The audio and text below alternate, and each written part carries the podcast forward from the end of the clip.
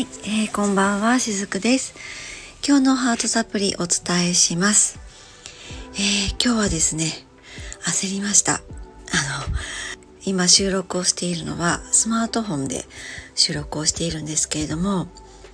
今日ですね、私この、これまで使っていたスマートフォンを、えー、機種変更したんですね。で、もともとは Android を長年使っていたんですが、ちょっとね、いろいろと事情がありまして、今回 iPhone に切り替えたんですね。で、まあ、私のね、イメージなんですけれども、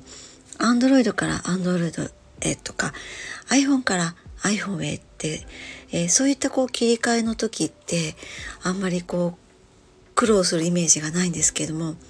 どうしてもね、Android から iPhone へとか、またその逆もしかりなんですが、すごくね、大変だっていうイメージがこれまであったんですね。で、なかなかこう iPhone にまた買いたいなって思いつつもなかなか踏み切れずにいて、で、長年 Android でやってきたわけなんですが、今回ちょっといろいろとありまして iPhone に、えー、切り替えたわけなんです。で、それをね、えーつい先日、えー、iPhone14 出ましたね。14っていう言い方もどうかなと思うんですけども、出ましたね。で、えー、それを予約をしていて、ちょっとこう予定が立て込んでいたので、今日その、えー、手続きにやっと行けることができたわけなんですが、まあ、なんと、やっぱり思っていたように、いろいろと大変だったわけなんです。ただですね、あの店頭の店員さんもお優しくて、あの、できることはいろいろとしてくださってですね。であとはこういったこうスタンド FM とかあとインスタとかですね。自分で、えー、やるところもちょっとずつお手伝いしていきながらお手伝いしていただきながら、えー、帰ってきたわけなんです。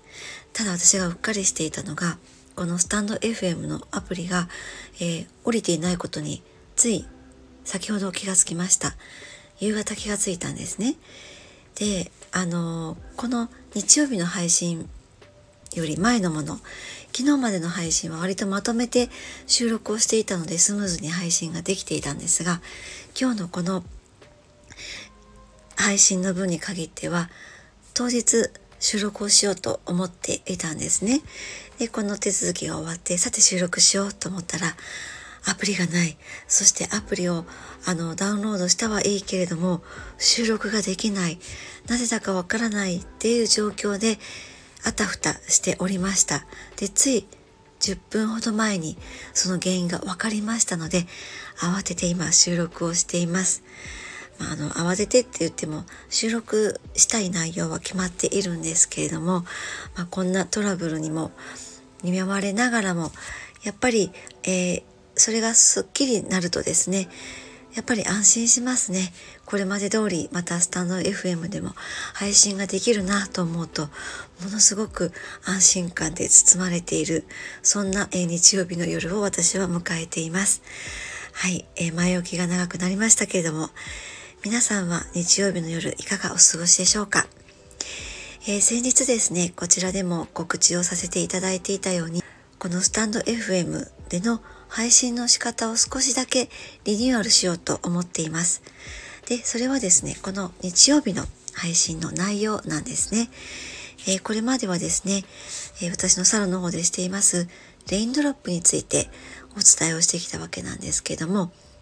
この10月からはですね、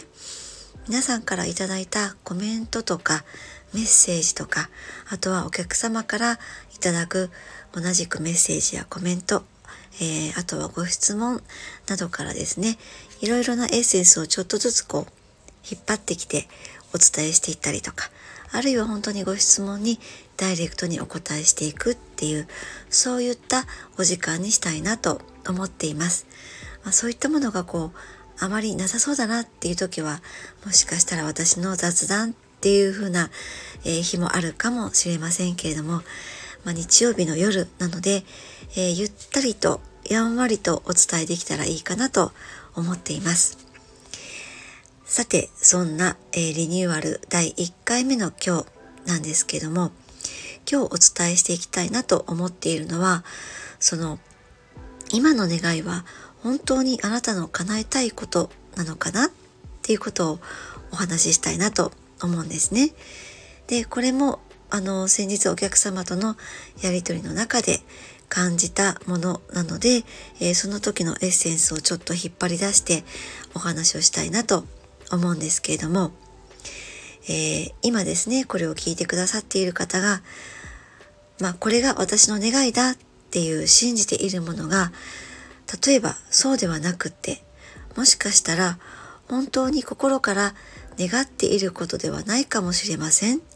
ていうようなお話なんですね。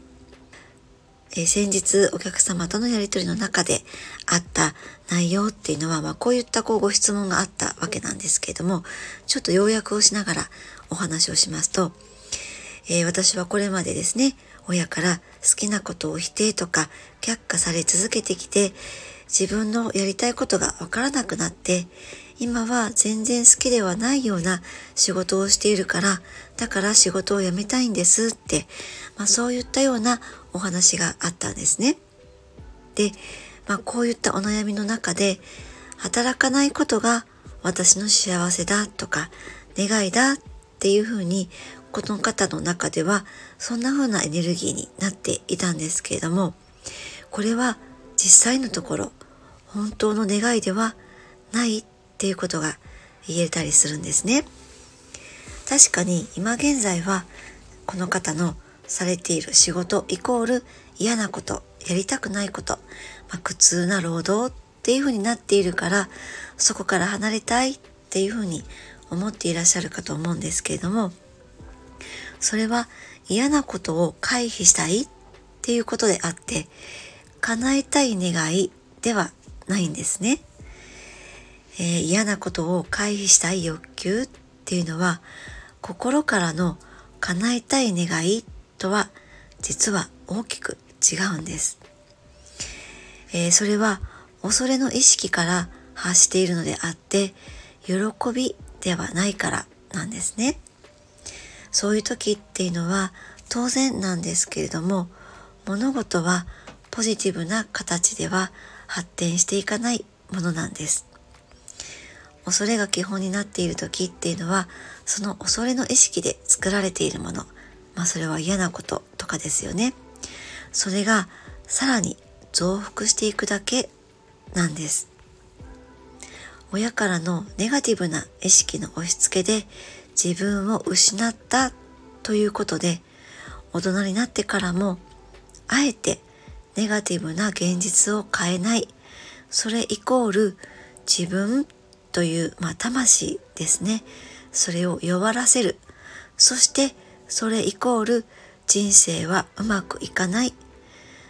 といったことで、まあそんな風にこう、心の奥底で実は復讐をしようとしていたりします。まあ、もうちょっと言い方を変えますと、スピリチュアル的な反抗期なんですよね。まあ、こういった場合っていうのは、夢を現実にすることを考えるよりも以前に先に自分っていうものを取り戻す必要があったりします。本当は楽しく仕事をすることもできます。仕事を通して自分の能力を開花させたり、いろんな人たちの交流ができるようになったりって、むしろ仕事をすることで喜びを味わう人生を送ることもできるんですよね。えー、実際叶えたい願望は喜びから発生したものであれば必ずその通り叶います。でも嫌なことを回避するために何かを願ったとしてもさらに嫌なことに見舞われてしまうだけなんですね。結局はこれは負のスパイラルに陥っているわけなんです。だからまずは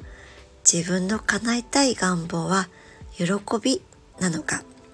恐れなのかを見極める必要があるんですね。そしてその見極めるためには自分自身の内側にいつもいつも問うてみることが大事なんです。何かをしようとしてちょっと違和感を感じたりとかあるいはとても感覚に敏感な方だったりすると体のどこかに不具合が出たりします。私も以前よくあったんですが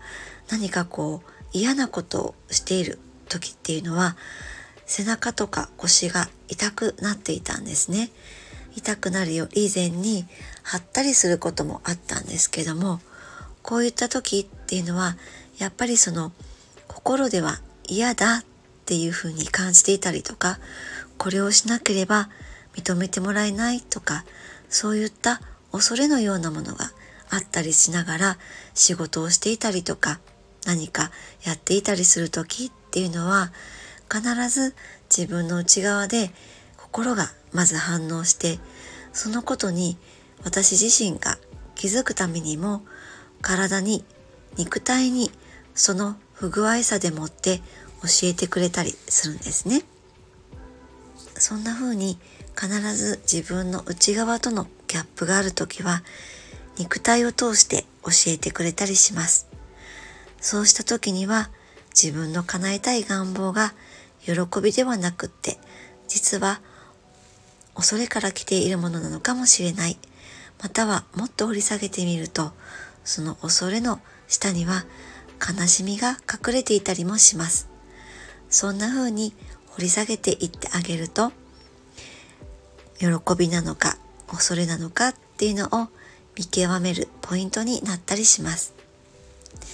はい、えー、今日の配信はいかがでしたでしょうか？また明日からもお伝えをさせていただきます。今日も最後までお付き合いくださりありがとうございました。しずくでした。